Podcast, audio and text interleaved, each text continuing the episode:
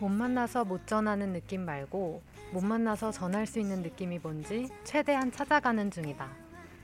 일간 이스라 발행인이자 글쓰기 교사인 이스라님의 글 만날 수 없을 땐 느낌이 중요해 마지막 문장이었습니다. 사회적 거리두기 단계가 1단계로 낮아졌지만 우리는 여전히 거리두기 중입니다. 벌써 8개월이 지났는데 여러분은 어떻게 버티고 계세요? 아직 못 만나서 못 전하는 느낌 때문에 괴로워하고 계신가요?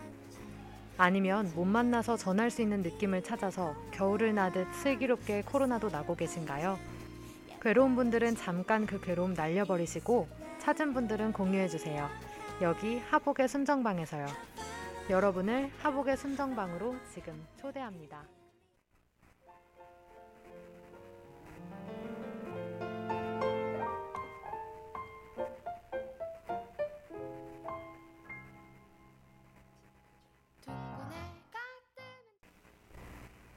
제이레빗의 해피띵스 듣고 왔습니다.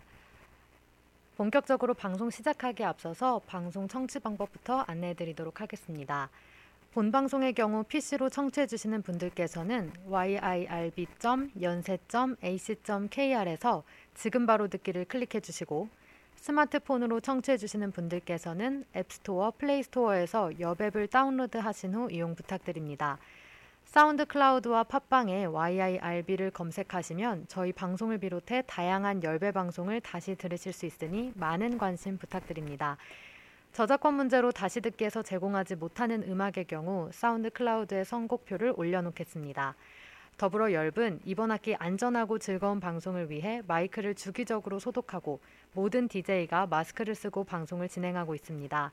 사회적 거리를 지키며 안심하고 들을 수 있는 열비 되기 위해 항상 노력하겠습니다. 안녕하세요. DJ 한입니다. 어, 원래는 아주 밝게 시작을 해보려고 첫 곡을 제이레빗의 해피띵스로 정했는데 시작부터 너무 어려웠어요. 제가 혼자서 방송하는 것도 처음이고 혼자 이런 걸 다 설치하고 프로그램을 켜는 게 처음이라서 아직도 너무 기분이 이상하고 그런데 한번 해보도록 할게요. 어, 원래 하복의 순정방은 한이와 볶음의 순위를 정하는 방송입니다. 그래서 원래는 볶음이와 저 DJ 한이가 같이 하는데 오늘은 볶음이 개인적인 사정으로 함께 할 수 없어서 저 혼자 진행을 하게 됐습니다. 어, 그래서 사실은 이번 주, 다음 주 다 볶음이가 자리를 하기 어려운데 아마 오늘 방송을 보고서 다음 주에도 할지 말지 결정을 할 것 같아요.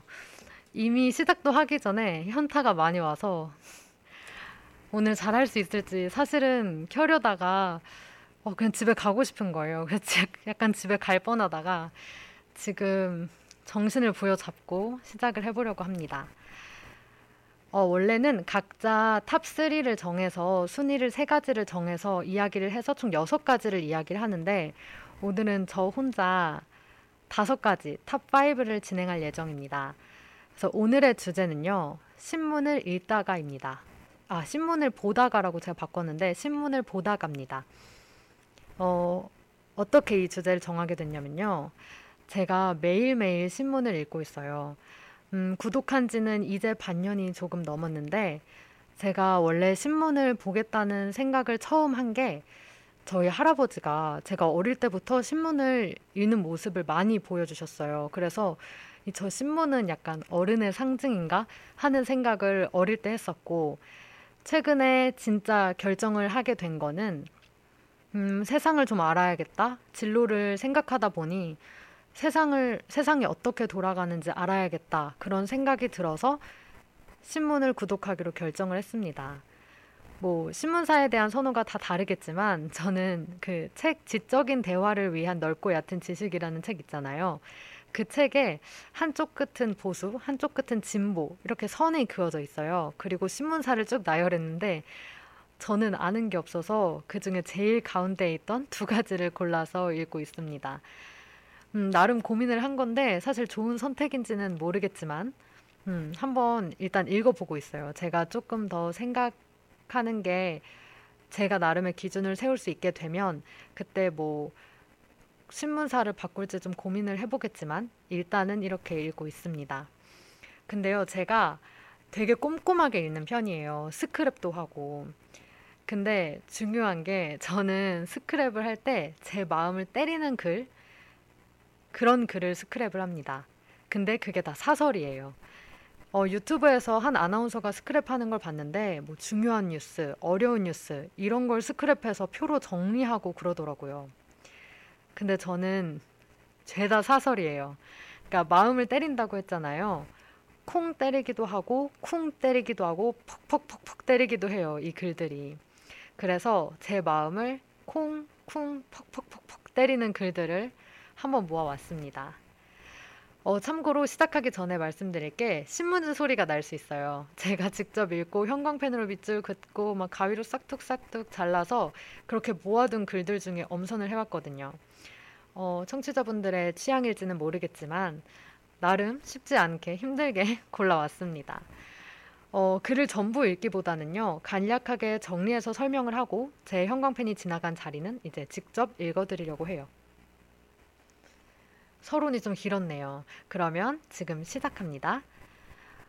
어, top 5라서 5위부터 나름 순위를 매겨봤는데 순위가 그렇게 큰 의미는 없지만 한번 5위부터 이야기를 해볼게요.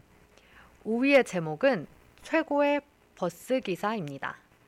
글쓴이는 북유럽 연구, 북유럽 연구자 하수정 씨고요. 이건 2020년 9월 7일 경향신문 정동 칼럼 칸에 있던 글입니다. 여기에 보면요. 어, 스웨덴이라는 나라가 최고나 1등에 별 집착이 없다고 해요.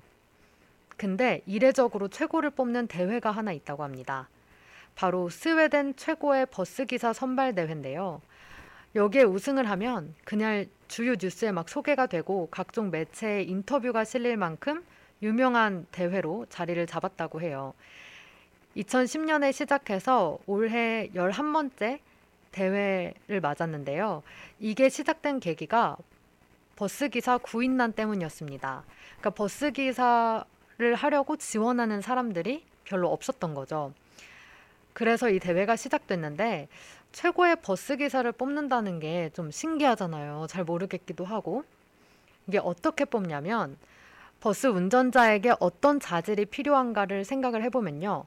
매끄럽고 안전하게 운전해야 하고 승객에게 친절하고 위기 상황에 대처하는 역량이 있고 환경을 생각해 연료를 절감하며 운행할 수 있어야 한다고 이렇게 적혀 있어요.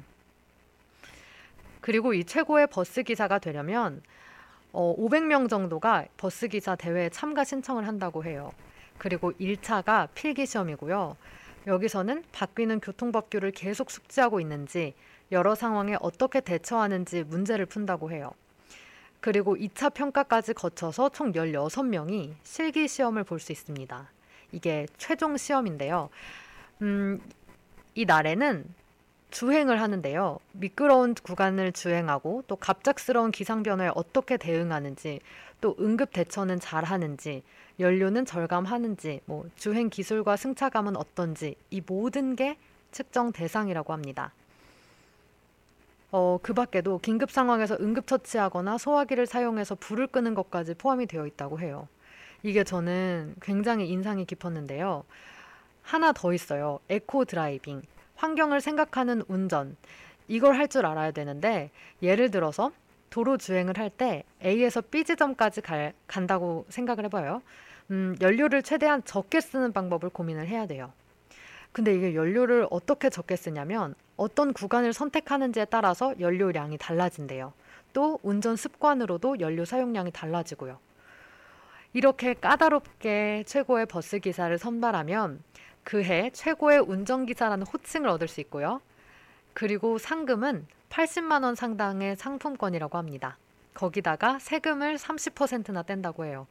그러면 이 엄청난 과정을 거쳐서 힘들게 됐는데 사실 상금이나 뭐 이 호칭 정도 받는 게 어, 그렇게 크지 않게 느껴질 수도 있을 것 같아요. 근데 그럼에도 불구하고 참가자가 꾸준히 늘고 있다고 합니다. 올해는 코로나19 때문에 50명 이상 집회가 금지돼서 필수 관계자만 참관하고 대신 온라인으로 중계한다고 하는데 원래 되게 경쟁도 뜨겁고 어, 많은 사람들이 와서 응원을 하기도 하나 봐요. 여기에서 제가 제 형광펜이 지나간 자리를 읽어드린다고 했는데 지금부터 한번 읽어드릴게요. 지난해인 2019년 최고의 버스기사 대회 우승자는 데니 바우어로 스웨덴 국가대표 축구팀 버스기사였다. 바우어는 스웨덴은 물론 유럽 전역을 달린 경력 26년차 베테랑 버스기사다. 우승 비결이 무엇이냐는 질문에 1등 하는 사람들이 다 그렇듯 평소처럼 했다고 답했다. 결승에 오른 모두가 최고의 운전기사라는 겸양의 말과 함께 26년 운전 경력으로 박사학위를 받은 기분이라고 수상 소감을 전했는데 그 말이 참 좋았다. 모든 직업은 임하는 사람의 태도에 따라 전문직이 된다. 그 직업으로 나와 가족을 부양할 수 있으면 감사하고 숭고한 일이다. 2020년 스웨덴 버, 최고의 버스기사 선발대회 결승 진출자 명단을 보니 내가 살던 동네를 운행, 운행하는 버스 회사에서 두 분이 올랐다. 되돌아보니 버스의 코너링이 유난히 매끄럽고 흔들림이 적었다. 한국에도 이런 대회가 생기면 어떨까? 내가 타는 271번 노선 기사님이 뽑히면 정말 기쁠 것이다. 이런 글입니다. 제가 이 부분을 특별히 마음에 둔 건요. 모든 직업은 임하는 사람의 태도에 따라 전문직이 된다라는 말 때문이었는데요. 음, 이게 사실 제 가치관이랑도 좀 비슷한 것 같아서 어, 제 생각을 말로 되게 잘 정리된 부분이라고 생각을 했어요. 음, 사실 대학을 갈 때 생각했던 게 어느 대학을 가도 내가 어떻게 대학 생활을 보내느냐에 따라 내 인생은 달라질 거다라고 생각을 했었거든요. 꼭 좋은 대학을 가지 않아도 나는 그 대학에서 정말 열심히 할 거고, 음, 내가 어떻게 생활하는지에 따라서 내 대학 생활은 달라질 거니까 그럼 그 결과도 달라지고 내가 얻는 것도 달라지겠다. 이런 생각을 했었어요. 근데 이게 또 직업에 대입을 하면 어떤 직업이든 열정을 가지고 하면 멋진 직업이다라는 생각이 들더라고요. 음, 진로를 요즘 되게 많이 고민을 하고 있는데 제가 영문이랑 심리를 복수 전공을 했는데 이걸 생각하면 되게 전문성이 없는 것 같고 또 하고 싶은 일은 많은데 내가 내세울 수 있는 전문성이 뭘까 하는 고민을 참 많이 했었어요. 근데 이 글을 읽으면서 음, 방법은 두 가지라는 생각이 들더라고요. 지금이라도 전문성을 기르는 것과 다른 하나는 또 내 태도.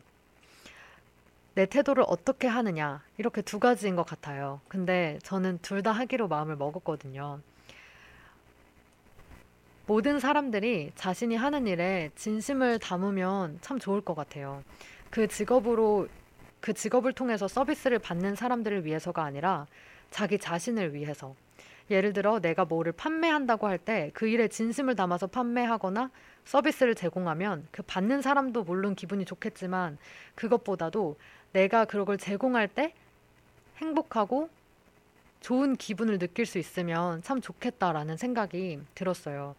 제가 유퀴즈라는 TV 프로그램을 보다가 어, 모든 직장인의 꿈이 퇴사라는 그런 말을 봤었는데 뭐 퇴사가 꿈인 이유에는 여러 가지가 있겠지만 퇴사만 바라보며 사는 삶보다 조금 더 행복한 살아, 삶을 살았으면 좋겠다 이런 생각이 들었어요. 퇴사라는 건 미래를 보는 거잖아요. 근데 미래만 보기보다 음, 지금 현재를 조금 더 볼 수 있는 그런 삶을 살았으면 좋겠다 해서 제가 이 글을 공유하고 싶었던 이유는 지금 혹시 여러 가지 뭐 진로 고민을 하고 있다면 아니면 지금 삶의 삶을 대하는 태도에 있어서 조금 어려움이 있다면 이 글을 읽을 때 조금 다른 마음을 가질 수 있지 않을까 하는 생각을 했고요.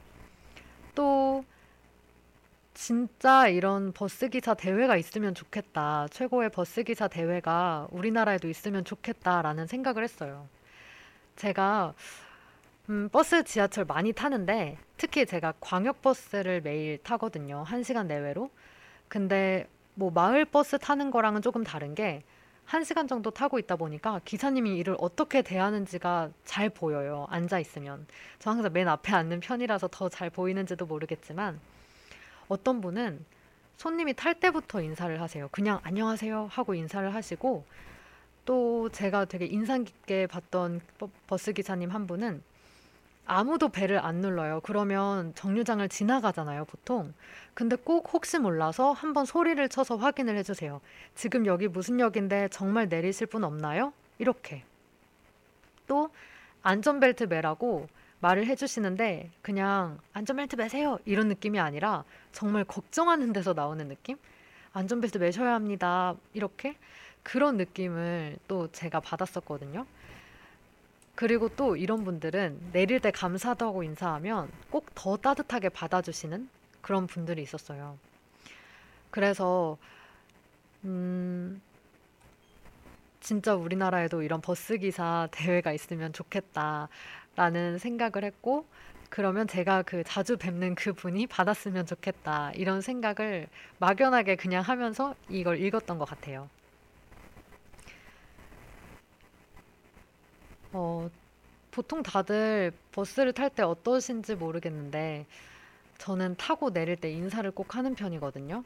인사하는 게 사실 되게 튀는 행동인데, 그리고 제가 관심 받는 걸 별로 안 좋아해서 인사를 크게 하는 게 쉽진 않은데, 말을 안 하면 모르잖아요. 그리고 그런 한마디 때문에 일하는데 조금이라도 기분이 더 좋아지실 수도 있고, 좀 더 의의를 찾으실 수 있을 것 같아서, 음, 저한테 이게 엄청 용기가 필요한 일이지만 계속 하는 것 같아요. 예, 이 광역버스 타기 시작한 게 저 개인적으로는 이제 4년이 넘었는데 아직도 저한테는 용기가 필요한 일이지만 음, 계속 하고 있어요. 근데 안 받아주시는 분들 꼭 있더라고요. 약간 속상은 한데 뭐 받아주시면 아, 내 마음이 가 닿았나 보다 이런 생각에 되게 기쁘고 그렇게 소소하게 소소한 거에 제가 좀 많이 생각을 해서 그런지 음, 이런 거 하나하나를 되게 신경을 쓰는 것 같아요. 그래서 이 최고의 버스 기사 그래서 제가 생각을 했던 건 정리하면 모든 직업은 임하는 사람의 태도에 따라 전문직이 된다라는 이 부분을 들어주셨으면 좋겠다고 생각을 했고 진짜 버스기사 대회가 있으면 좋겠다. 이 정도 생각을 했습니다. 어, 여기에서 잠깐 노래 듣고 올 건데요.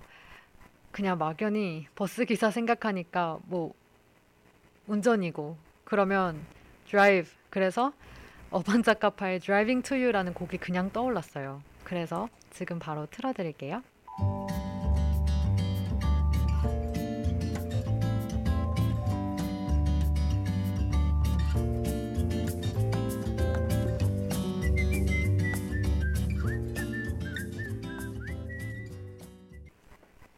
어반자카파의 Driving 듣고 왔습니다. 지금 하나 했는데 시간이 엄청 지난 줄 알았거든요.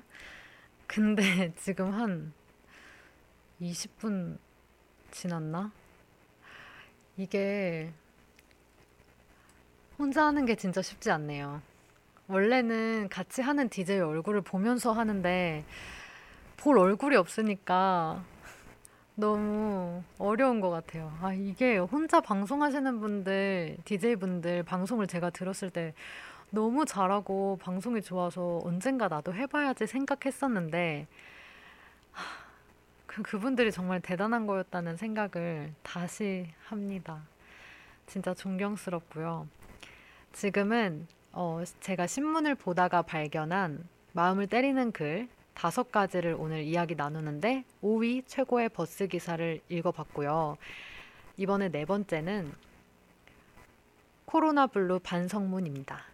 이건 아주대 사회학과 교수 노명우 님이 쓴 글이고요. 2020년 9월 2일 경향신문 노명우의 여행으로 쓴다 칸에 있던 글입니다.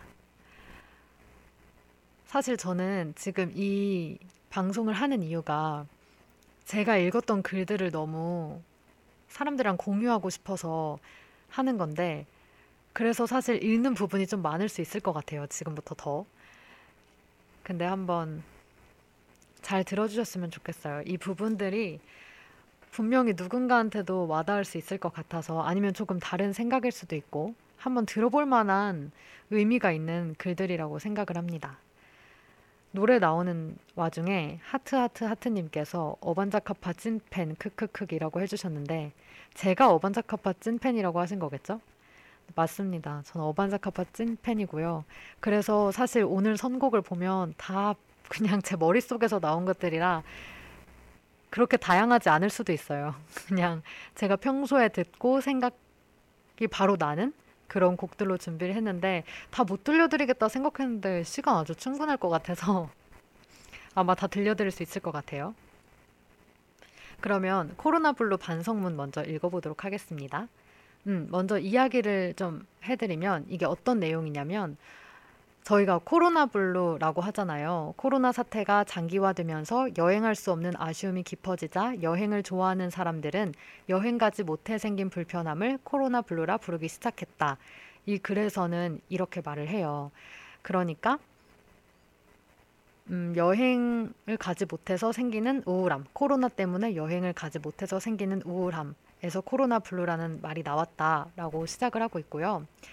아무래도 교수님이시다 보니까 말씀해 주시는 게, 음, 평소에 스트레스를 여행으로 푸는 편이신가 봐요. 그래서 여행을 많이 다니셨고, 지금은 코로나 때문에 여행을 떠날 수는 없지만 월급은 꼬박꼬박 정해진 날에 받고 계시다고 물리적 거리두기를 강화해도 온라인 수업이라는 출구가 가능한 직업이기에 그럭저럭 버틸만 했다라고 하십니다.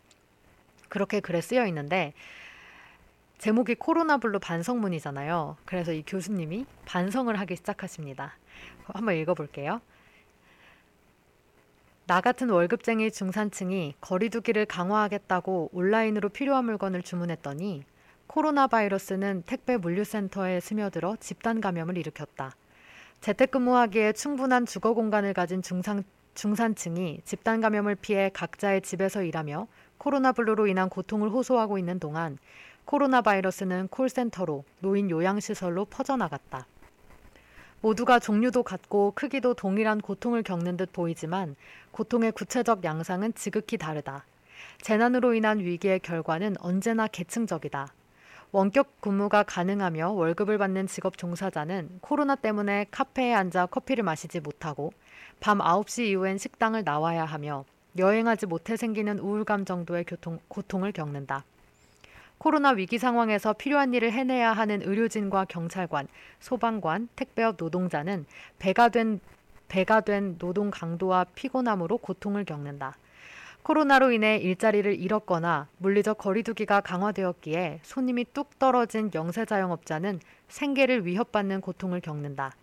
집이 없는 사람에게 물리적 거리두기를 위해 집에 머물러 달라는 호소는 공허하기만 하다.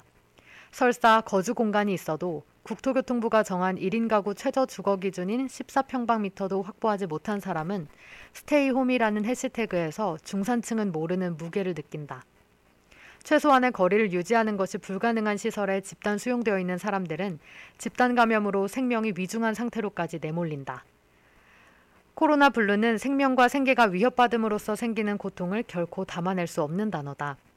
SNS에서 워낙 많이 사용되어 마치 우리가 겪는 모든 고통이 코로나 블루에 담길 수 있다고 착각했지만 코로나 블루는 지극히 SNS를 통해 과잉 대표되고 있는 중산층 편향의 체험이 담긴 말그릇에 불과하다. 이 글은 코로나로 인한 고통을 코로나 블루라고 일괄 포장했던 나라는 중산층 월급쟁이가 칼럼의 형식을 빌려 쓴 중간 반성문이다. 이렇게 마무리되는 글입니다. 음, 사실 뭐 중산층 편향의 체험이 담긴 말그릇에 불과하다. 약간은 강하게 말씀을 하셨다고 생각이 들긴 했어요. 저도 처음에는. 근데 물론 코로나 블루라고 하는 그 우울감을 무시하는 건 절대 아니에요. 이 코로나로 고통받는 사람들은 사실 지금 한 명도 빠짐없이 전부가 받고 있잖아요. 그래서 그걸 무시하는 게 아니라, 음, 우리가 생각해 보면 그 이상으로 생계의 위협을 받고 있는 사람들이 정말 많다는 거죠. 당장 나는 아니지만 생계를 위협받고 있는 그런 가정이 또 있을 수 있고, 그래서 그런 걸 생각을 해보면 사실 코로나 블루라는 말을 내가 코로나 때문에 좀 우울하다라는 말을 하기가 음, 쉽지가 않은 것 같아요. 저는 개인적으로. 그래서 저는 사실 이 글을 읽기 전부터 코로나 때문에 힘들다고 말하기가 참 어려웠어요. 그리고 그렇지 않다고 계속 부인을 해왔었고, 근데 그런 제 마음을 좀 정리해준 그런 글이라는 생각이 들어서 되게 와닿았고, 이 부분을 생각해 본 사람들이라면 더 와닿을 거고, 생각해 보지 않은 분들이라면 좀 새로운 생각을 해볼 수 있을 것 같다는 생각이 들어서 이 글을 가져왔습니다. 진짜, 음, 저는 사실 개인적으로 뭐 생계 위협까지 받고 있는 건 아니기 때문에 제가 어떤 말을 할 수 없겠지만, 코로나로 인해서 정말 어려움을 겪는 분들이 참 많으시잖아요. 저는 일례로, 음, 제가 카페에서 알바를 했었는데, 어, 사장님께서 책임을 져야 하는 직원들의 수가 뭐 많은데, 장사가 안 되고, 손님들이 일단 안 오고, 억지로 일찍 문을 닫아야 하고, 그런 상황이 되면서 하루 종일 알바하느라 있는데 손님이 확 줄어든 모습을 보고 진짜 사장님이 많이 걱정되더라고요. 사장님 얼굴도 굉장히 많이 안 좋아지셨고, 음, 계속 직원들의 이야기를 들어보면 대출을 엄청 받으러 다니고 계신다고 들었어요. 그리고 사장님의 가족을 생각해 봤을 때 아들도 있고 또 책임져야 할 아내도 있었고 음, 그런 가족들을 생각하면 직원들도 많지만 정말 마음이 무겁겠다라는 생각이 많이 들었던 것 같아요. 그분의 얼굴을 보면서도 많이 안타깝다는 생각을 했었고, 근데 이제 제- 이건 제가 본 사장님 한 분의 모습인데 얼마나 많은 사장님들이 그렇게 힘들까라는 생각을 했고, 그 외에도 우리가 보지 못하는 곳에서 고통을 겪는 분들이 참 많을 것 같아서 이 글을 읽으면서 음, 많은 생각을 했었던 것 같아요. 특히 이분이 뭐 택배 물류센터, 콜센터, 노인 요양시설로 이렇게 퍼져나가는 상황을 우리는 그냥 음, 줌 온라인으로 주문을 했을 뿐이고 음, 코로나 블루 때문에 코로나 블루로 뭐 고통스럽다라고 말했을 뿐인데 그 와중에 그런 많은 일들이 일어나고 있다는 걸 한번 보게 해주신 그런 글이라는 생각이 들어서 네, 그래서 공유를 하고 싶었고요. 요즘 뭐 코로나 블랙, 코로나 레드 여러 단어들이 많이 생겼던데 이 코로나가 언제 끝날 수 있을지 모르겠지만 지금부터 제가 또 들려드릴 다른 이야기들도 코로나랑 굉장히 관련이 많이 되어 있거든요. 이제는 우리가 코로나랑 사실 떨어져서 무엇도 그 무엇도 설명할 수가 없잖아요.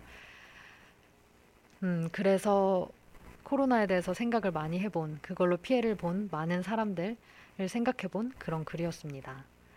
사실 여기에는 어떤 곡을 선곡해야 할지 감이 안 와서 장난스럽게는 그 어떤 곡도 선곡을 할 수 없을 것 같고 다만 제가 좋아하고 좀 위로를 받는 곡들 중에 하나를 가져왔고요. 좀 웅장해서 그 웅장함에 더 뭔가 마음이 울리는 그런 곡을 한번 가져왔습니다. 이걸 같이 들어보고 다음 이야기로 넘어갈게요. 아이유의 Last Fantasy 듣고 오겠습니다.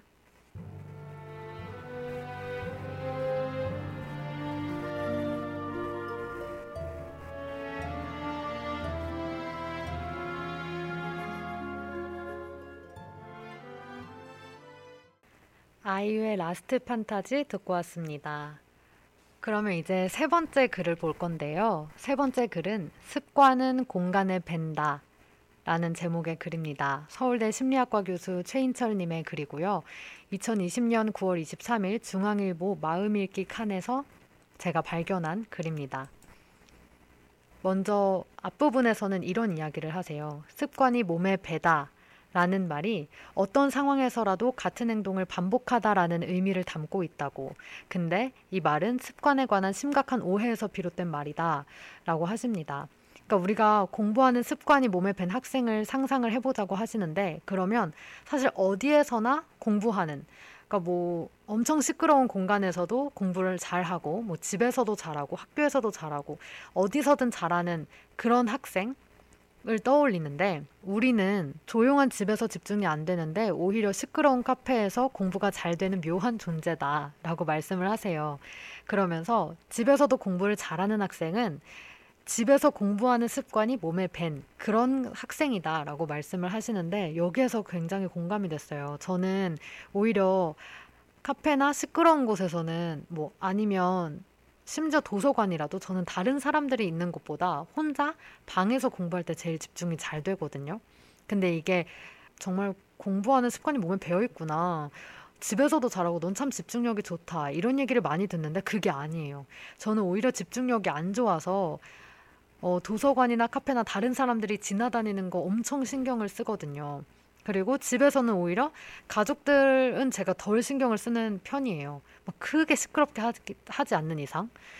그래서 저는 집에서 공부를 잘 하는 게 그냥 집에서 공부하는 습관이 밴 거다라는 말에 매우 공감을 했어요. 그러면서 습관이 몸에 밴다 이런 표현에 대해서 이야기를 하시는 거라고 생각을 했는데 말씀을 하시는 게 우리는 습관이 시간과 공간이란 맥락에 구애를 받지 않는다고 착각한다. 근데 습관은 시간과 장소에 상관없이 반, 반복하는 행위가 아니다. 일정한 장소에서 일정한 시간에 반복하는 행위가 습관이다. 그러니까 습관은 철저하게 시간과 공간이라는 맥락에 지배를 받는다. 라고 해주셨어요. 그래서, 어, 그렇다. 습관은 시간이랑 공간의 지배를 많이 받는 것 같다. 어디에서나 하는 거란 없다. 그 장소에 가고 그 시간이 되니까 그 행동을 하는 거다. 그렇게 생각을 했는데 여기에서 넘어갑니다. 이 부분 읽어드릴게요. 사회적 거리두기 2.5단계가 시행된 지난 2주 동안 한국인의 행복도가 급격하게 하락했다. 코로나19가 발생한 이후 가장 큰 하락이다. 행복도 하락의 원인은 감염에 대한 두려움이 커진 탓도 있겠지만 습관의 두 기둥인 공간과 시간이 일순간 사라졌기 때문이다.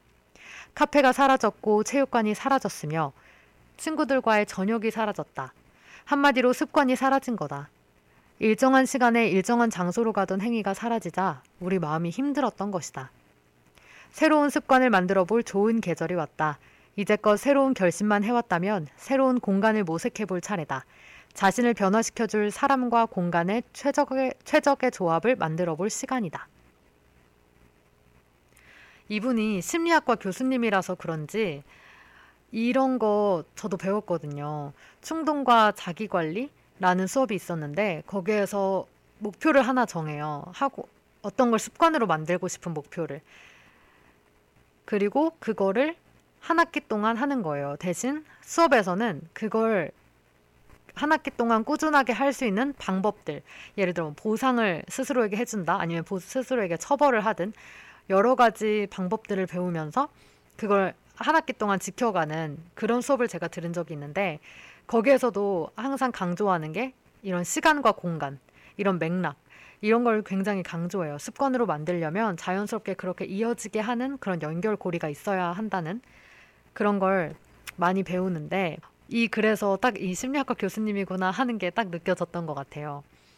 그리고 어, 코로나19 때문에 막연하게 그냥 힘든 게 구체적인 원인을 찾기가 참 어려웠는데 이 글을 통해서 아, 원인이 이거였구나. 그리고 해결 방법은 이거구나. 라는 생각을 하게 됐어요. 그래서 사실 우리가 올해 코로나로 시작을 했잖아요. 그래서 사, 많은 사람들이 이 한 해가 그냥 사라진 것 같다. 이런 말을 많이 하는데 거기에서 알 수 있듯이 우리의 시간이 사라졌고 또 공간, 우리가 갈 수 있는 공간들이 이제 굉장히 많이 제한되고 있잖아요. 그래서 공간도 사라졌고, 그러다 보니까 우리의 습관이 사라지고, 그래서 우리의 마음이 힘들었던 거다. 그러면서 마지막에는 새로운 습관을 만들어 볼 좋은 계절이 왔다. 이제 최적의 조합을 만들어 보자 해주셨는데, 그 최적의 조합을 만들 생각을 하니까 기분이 굉장히 좋아지더라고요. 그래서 이걸 같이 공유를 하고 싶다고 생각을 했었고, 또 사실 저는 코로나 때문에 이런 심리적인 변화가 있다고 생각하지 않고 있었어요.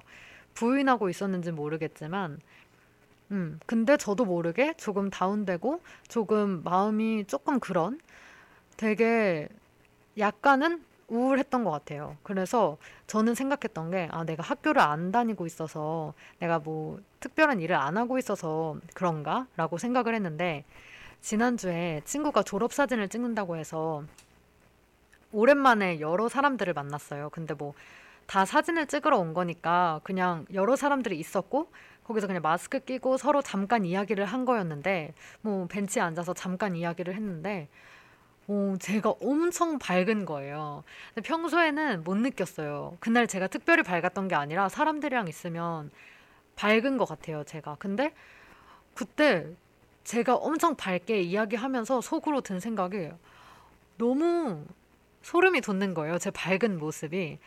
내가 이런 사람이었나? 최근에 내가 밝은 모습을 이렇게 이렇게 밝은 모습을 본 적이 없었던 것 같은데 이런 생각이 들더라고요. 뭐 마스크를 썼는데도 목소리만으로 그 DJ 다른 DJ 차링이랑 제니 지나가다가 저를 알아봤어요. 그래서 제가 어 나 마스크 썼는데 어떻게 알아봤어? 하니까 어유 목소리가 딱 한이었다 이렇게 말을 해주더라고요. 그만큼 제가 신이 나서 막 이야기를 하고 있었던 거죠.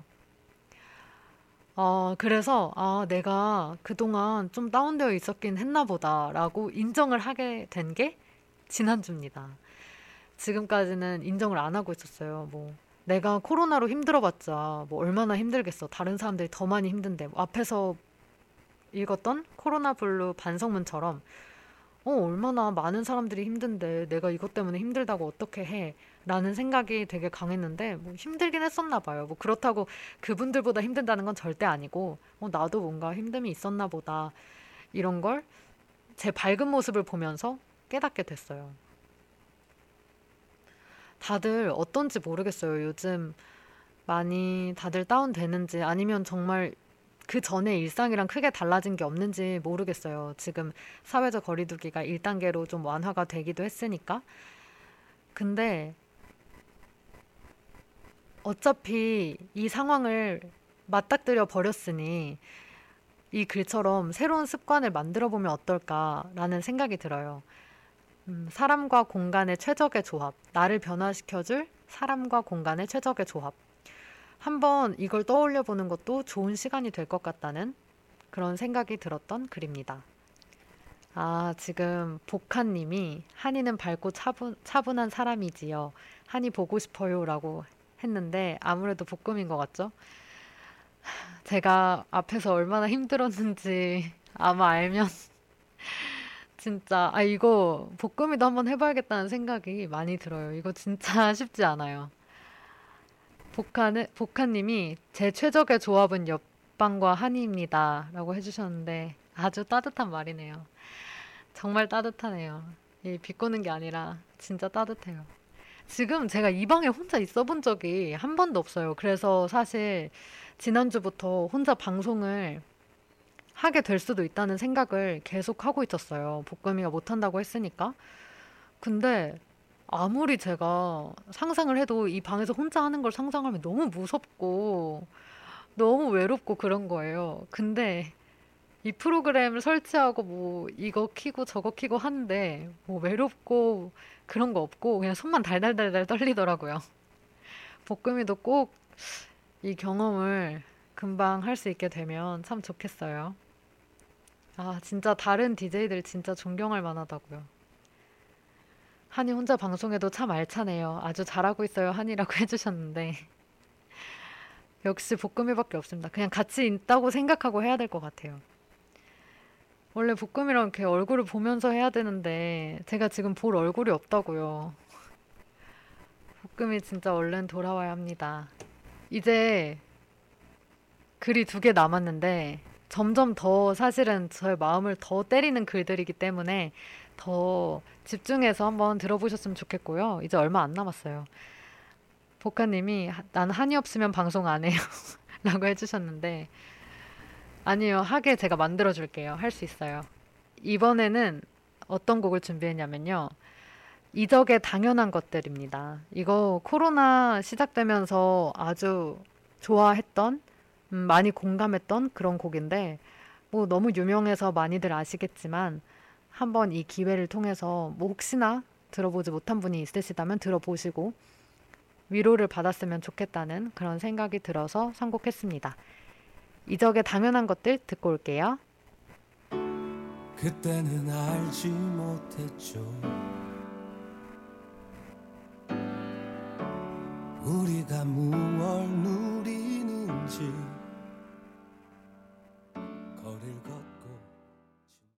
이적의 당연한 것들 듣고 왔습니다. 음, 복하님이 이 노래 아주 씁쓸하고 공감돼요. 역시 선곡 센스라고 해주셨는데, 맞아요. 제가 이 노래 듣고 좋아진다 그랬는데, 그 좋아진다는 게 와닿아서 좋아진다는 거였고, 진짜 씁쓸하죠. 그리고 되게 공감되고, 맞습니다. 그러면 이번에 나눌 이야기는요, 2위라고도 할 수 있겠지만, 앞서 말했듯이 순위는 그렇게 큰 의미가 없고요. 이번 글의 제목은 신호등의 녹색불 모자란 적 있나요? 라는 제목입니다. 어, 편의점 및 IT 노동자 박진웅님의 글이고요. 2020년 10월 12일 경향신문 지금 여기 칸에서 제가 발견한 글입니다. 조금 길지만 한번 읽어볼게요. 앞뒤 내용을 조금 잘라서 읽어드리는 건데, 음, 되게 집중 잘 되는 글이라고 저는 생각을 하니까 별로 지루하거나 어렵지 않을 거예요. 이야기거든요. 읽어볼게요. 전화를 받았다. 울먹이는 목소리였다. 교제 중인 A는 한쪽 다리가 조금 불편하지만 걷거나 천천히 뛰는 데에는 전혀 문제가 없었다. 그런 그녀가 8차선 횡단보도 가운데에서 전화를 한 것이다. 신호는 너무 빨리 줄어들고 차들은 자신이 지나가기만을 기다리는데 그럴 때면 생각처럼 다리가 빨리 움직여지지 않아 무섭다고 했다. 나는 횡단보도를 건널 때 신호등의 신호가 모자란 적이 없다. 신호가 얼마 안 남았으면 뛰면 그만이다. 설령 빨간불로 바뀌더라도 몇 초 정도는 차가 기다리니까 별 상관 없다고 생각했다. 그래서 울음 섞인 목소리에 마음이 안타까우면서도 진정으로 그 상황을 두려워하는 마음을 공감할 수 없었다. 그녀의 걸음 속도라면 신호등 신호 시간이 그리 큰 문제는 아닐 거라 생각했기 때문이다. 그 뒤로 횡단보도를 건널 때마다 유심히 사람들을 지켜보곤 했다. 의외로 많은 사람들이 신호 시간 내에 횡단보도를 못 건너는 경우가 많았다. 유모차를 끄는 부인, 걸음이 느린 노인, 리어카나 짐수레를 끄는 사람들, 몸이 불편한 사람까지. 이들은 다른 사람들이 훌쩍 다 건너고 신호가 끝나가는 동안에도 횡단보도에 홀로 덩그러니 남겨지곤 했다. 어느 날 신호가 끝난 길을 마저 건너는 노인 앞에서 차의 경적 소리가 크게 울렸다. 노인은 흠칫 놀란 듯 했지만 걸음이 그보다 더 빨라지기는 어려웠다. 겨우 횡단보도를 다 건넌 노인은 숨쉬기가 힘드셨는지 어깨를 들썩이며 한참을 서서 숨을 고르다 다시 발걸음을 옮겼다. 신호가 다시 바뀌었을 때 나는 아주 천천히 걸음을 옮겨보았다. 사람들이 모두 지나가고 신호가 거의 끝나가는 동안에도 내게는 아직 두 차선이나 남아 있었다. 조금 무섭기 시작했다. 신호를 기다리는 차들의 부릉거림이 마치 화가 난 소의 울음소리 같았다. 차들이 슬슬 앞으로 나오며 안전선을 넘어 횡단보도의 절반을 밟을 때 나는 겨우 인도로 돌아왔다. 그녀가 느낀 무서움을 약간이나마 느낄 수 있었다. 나는 충분한 선택지가 있었다. 걷는 속도를 올리는 것도, 뛰어가는 것도, 심지어 노란불에 차를 들이미는 운전자에게 화를 내는 것도. 그러나 나에게 당연한 이런 일들이 누군가에게는 어려운 일일 수도 있는 것이었다. 나는 처음으로 보행약자라는 말을 찾아봤고 차선이 많은 곳에서 횡단보도 신호가 생각보다 여유롭지 않다는 걸 깨달았다. 심지어 큰 길을 건널 때는 가까운 중앙버스 차로 정거장에서 한번 쉬어가기 위해 빙 돌아간다는 사람도 있었다. 그녀에게 힘내라고 건널 수 있다고 쉽게 했던 말들이 미안했다. 이렇게 마무리되는 글은 아닌데 여기까지 한번 읽어봤습니다. 음, 여러분들은 신호등에 녹색불이 모자란 적이 있나요? 여기서 말하는 모자람은 뭐 내가 늦게 발견해서 늦게 시작해서 그래서 모자란 거 말고 녹색불이 들어오고 바로 걷기 시작했는데 모자란 적이 있냐는 거예요. 생각해보면 저는 모자란 적이 없었던 것 같아요. 심지어, 심지어 이런 것도 있죠. 1, 2초 정도밖에 안 남았을 때 제가 걷는 와중에 빨간불이 될 수도 있잖아요.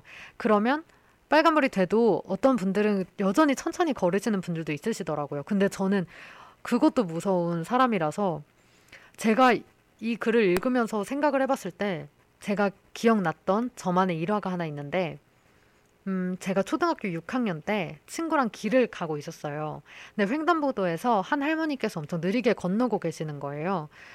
근데 제가 너무 도와드리고 싶었거든요. 근데 용기가 또 안 나서 굉장히 머뭇거리고 있었는데 친구가 같이 도와드리자고 해서 제가 응 이러고 같이 가서 도와드렸죠. 친구는 되게 적극적으로 할머니 옆에서 같이 걸으면서 할머니 거의 부축하듯이 걷고 저는 높이 손을 들고 차들 오는 차들을 막았어요. 그랬던 기억이 있어서 그 이후로도 할머니 할아버지들이 느리게 걷는 걸 보면 옆에서 같이 느리게 걷는 편이거든요. 그러니까 여전히 적극적으로 도우러 가기에는 용기가 부족해서 안 되고 그리고 그분이 혹시 부담스러우실 수도 있잖아요. 그래서 그냥 옆에서 조용히 따라 걷는 내가 그냥 원래 걸음이 느린 사람인 것처럼 그렇게 따라 걷는 저 원래 걸음 엄청 빠른데 그렇게 지내고 있는데요. 여기 그래서 어느 날 신호가 끝난 길을 마저 건너는 노인 앞에서 차의 경적 소리가 크게 울렸다. 노인은 흠칫 놀란 듯 했지만 걸음이 그보다 더 빨라지긴 어려웠다.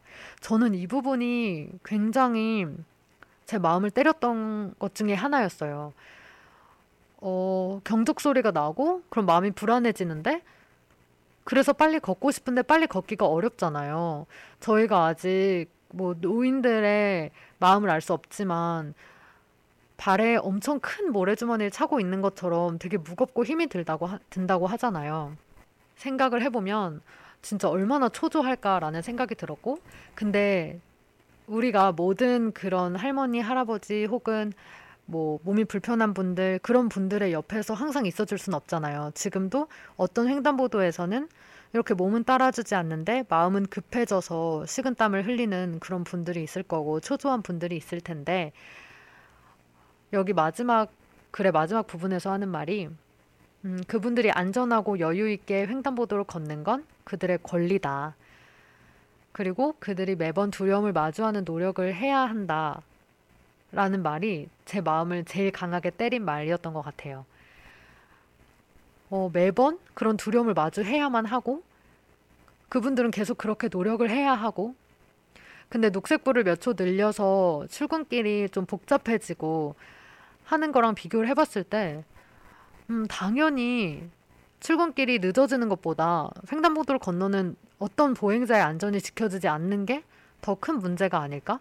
그건 너무 당연한 것 같거든요. 너무 분명해 보이거든요.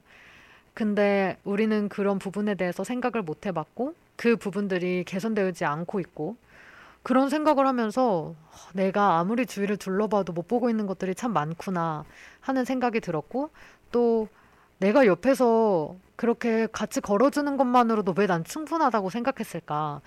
이 사회 제도나 뭐 여러 가지 시스템이 개선돼야 한다고는 왜 생각을 하지 못했을까 하는 약간 반성도 했던 것 같아요. 지금 댓글을 보면 복한님이 저는 성격이 급한데 가끔 거동 불편하신 할머니를 길, 할머니들 길 건너실 때 일부러라도 보폭 맞춰서 옆에서 같이 건너려고 해요. 저희 외할머니가 생각나서 그냥 지나칠 수가 없더라고요. 라고 해주셨는데 저랑 똑같은 것 같아요. 저도 그렇거든요. 복화님은 모두가 그런 노인들의 입장을 이해해줄 수 있다면 세상이 얼마나 따뜻할까요? 라고 해주셨어요. 맞아요, 진짜. 어, 제가 운전을 뭐 연습만 해봤지 많이 평소에 하는 편은 아니지만 뭐 제가 예를 들어 택시에 있거나 택시를 타고 있거나 할 때 보잖아요.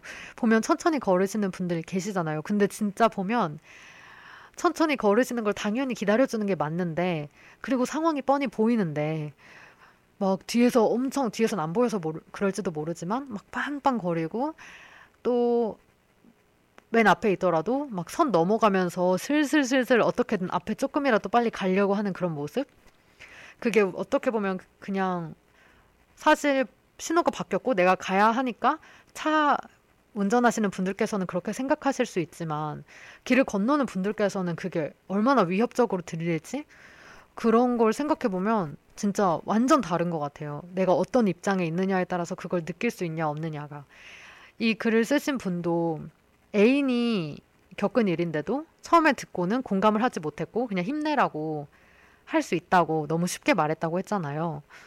진짜 그 입장을 생각해보지 않으면 모르는 일들이 참 많은데 그런 거에 하나하나 더 관심을 가지고 좀 더 진심으로 그게 개선될 수 있는 쪽으로 음, 같이 노력해주고 그러는 게 얼마나 중요할까라는 생각을 많이 했던 그런 글입니다. 여기 마지막 문장이에요. 이렇게 말해요. 그러나 그녀는 용기가 생길 때마다 포기하지 않고 다시 큰 길을 건너보곤 한다. 이런 두려움과 마주하는 일이 그녀가 해야 하는 노력이라면 약간의 기다림으로 모두에게 안전한 사회를 만드는 일은 우리의 몫이리라. 음, 진짜 맞는 말 같아서 읽으면서 형광펜을 아주 쫙쫙 그었던 그런 글이었습니다. 이 글에 대해서는 다른 분들도 다 한 번씩 조금 생각해 보면 좋을 것 같고요. 그래서 이렇게 서로 생각해주는 서로의 입장을 조금 더 생각해주고 이해하려고 노력하면 더 좋을 텐데 라는 의미에서 좋을 텐데 라는 곡을 선곡했고요. 좋을 텐데 노래는 많은 분들에 의해서 계속 녹음되고 새로 나오는데 이 곡은 스바스바라고 스미소로우랑 바버레츠 스바스바의 좋을 텐데 듣고 오겠습니다. 좋을 텐데 너의 손 꼭 잡고 그냥 이 길을 걸었으면 내게 너뿐인 걸 스바스바의 좋을 텐데 듣고 왔습니다. 사실 제가 스위스로를 굉장히 좋아하는데 잠깐 잊고 있었다가 DJ 똠똠이 최근에 스위스로에 대한 방송을 했었어요. 그거 듣고 다시 맞아 너무 좋은 곡들이 많았지 스위스로가 하면서 찾게 된 곡입니다. 뭐 너무 많은데 그 중에 오늘 이야기랑 제일 엮을 수 있는 게 이것밖에 없었던 것 같아요. 그래서 지금까지 네 가지 글을 읽어봤고요. 네 가지 글 모두 제가 신문을 보다가 발견한 마음을 때리는 글들이었고요. 마지막은 진짜 제 마음을 퍽퍽퍽퍽 때리던 글입니다. 음, 그럼 한번 읽어볼게요. 조금 긴데 제가 조금 생략하면서 읽어볼게요. 제목은 두 번째 사람 홍은전이고요. 글을 쓰신 분은 노들장애학 국리소 연구원 고병권님입니다. 2020년 10월 12일 경향신문 고병권의 묵묵이라는 칸에서 발견을 한 글이고요. 읽어볼게요. 세상에는 두 번째 사람이 있다. 신보선 시인은 바로 시인이 그렇다고 했다. 시란 두 번째로 슬픈 사람이 첫 번째로 슬픈 사람을 생각하면서 쓰는 거라고. 첫 번째 자리는 슬픔의 자리이지 글의 자리가 아니다. 그러므로 슬픔에 관한 첫 번째 글은 두 번째 자리에서 나온다. 그런데 어찌 시인만이겠는가? 세상에는 시인 말고도 두 번째 사람들이 있다. 내가 세 번째, 네 번째 자리에서 지켜본 사람 홍은전 작가도 두 번째 사람이다. 그가 선 자리는 세상에서 제일 많이 비어 있는 자리다. 첫 번째 자리에도 사람이 가득하고 세 번째, 네 번째 자리에도 사람이 가득한데 두 번째 자리에는 그렇지 않다. 세 번째 사람은 첫 번째 사람이 슬퍼했다거나 분노했다는 소식을 듣지만 두 번째 사람은 첫 번째 사람의 통곡 소리를 듣고 시뻘개진 누나를 본다. 무엇보다 두 번째 사람이 선 자리는 첫 번째 사람이 도와달라며 손을 내밀 때 소매가 잡히는 자리다. 그걸 알기에 나는 세 번째에 서고 겁이 날 때는 네 번째, 다섯 번째까지 도망친다. 그리고 나 같은 사람들이 많기에 세상에 우는 사람들은 대부분 혼자서 운다. 덩그러니 혼자 남아 흐느끼는 거다. 그런데 홍은전은 두 번째 사람이다. 그가 써온 글들은 온통 첫 번째 사람들에 대한 것이다. 그의 귀에 대고 온 힘을 짜내 나가고 싶어 라고 말하는 시설장애인. 추모 공간을 짓게 해달라며 자식들의 유고를 업은 채 주민들에게 떡을 돌리는 세월호 참사 유족. 거울에 비친 사람을 부인하며 1년 넘게 거울을 보지 않은 화상 경험자. 어린 시절 납치되듯 끌려가 상상하기 힘든 학대를 당하고 누군가를 해치고 싶은 충동이 생기면 그걸 참느라 눈알이 시뻘개졌다는 선감학원과 형제복지원의 수용자들. 이들 첫 번째 사람을 기록하는 마음을 홍은전은 삭발투쟁하는 유족의 머리를 밀어주며 죄송해요라고 말하던 여성의 마음에 비유했다. 바라는 것은 그가 나에게 안심하고 자기의 슬픔을 맡겨주는 것이고 나는 되도록 그의 떨림과 두려움을 예쁘게 기록해주고 싶다. 그는 이런 말도 했다. 장애인의 목소리는 잘 들리지 않는다고 말하는 내 목소리가 너무 크지 않은가 신경이 쓰인다고. 이렇게도 말했다.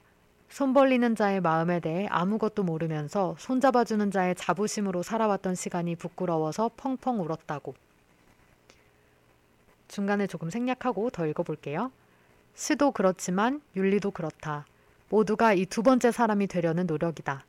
결코 원하지 않아도 누구나 첫 번째 사람이 될 수 있고 굳이 원하지 않아도 누구나 세 번째 사람이 될 수 있다. 그러나 두 번째 사람은 그렇지 않다. 첫 번째 사람의 소리와 몸짓에 주의를 기울이는 사람. 홍은전의 표현을 빌리자면 알아가면서 알아가는 사람. 무지개를 만나기 위해서 비를 견디는 사람만이 두 번째 사람이다.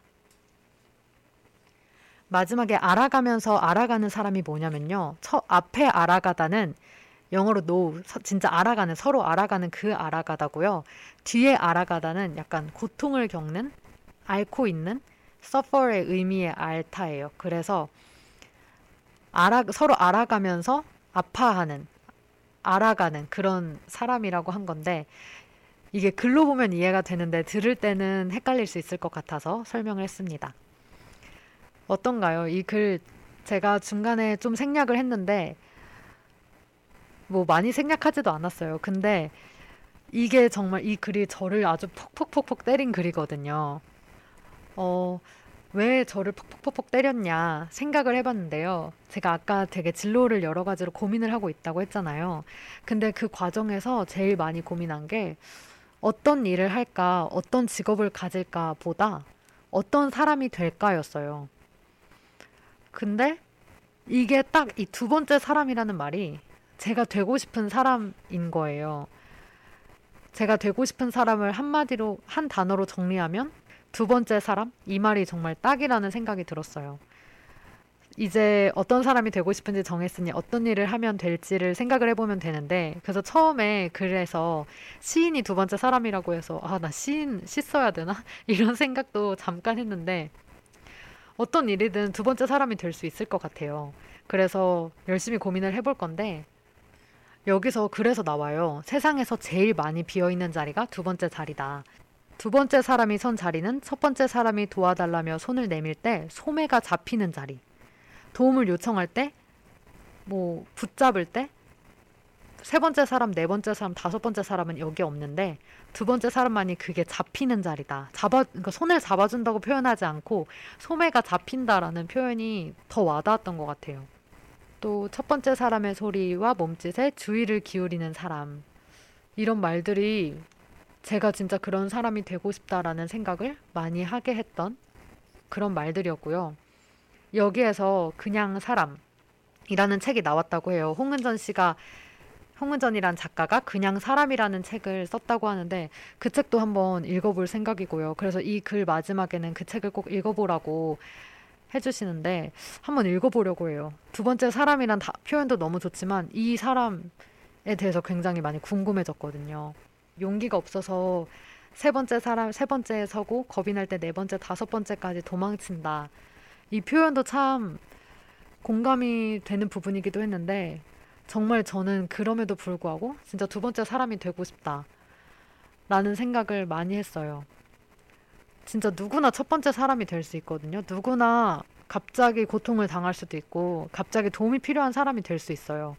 그리고 세 번째 사람이라는 것도 누구나 언제든 될 수 있어요. 그냥 그 첫 번째 힘든 사람 옆에 있지 않고 그거보다 조금 더 멀리 아니면 그 첫 번째 사람의 힘든 이야기를 뭐 뉴스를 통해 전해 듣는 우리들 다 세 번째 사람, 네 번째 사람, 다섯째 사람인 거죠.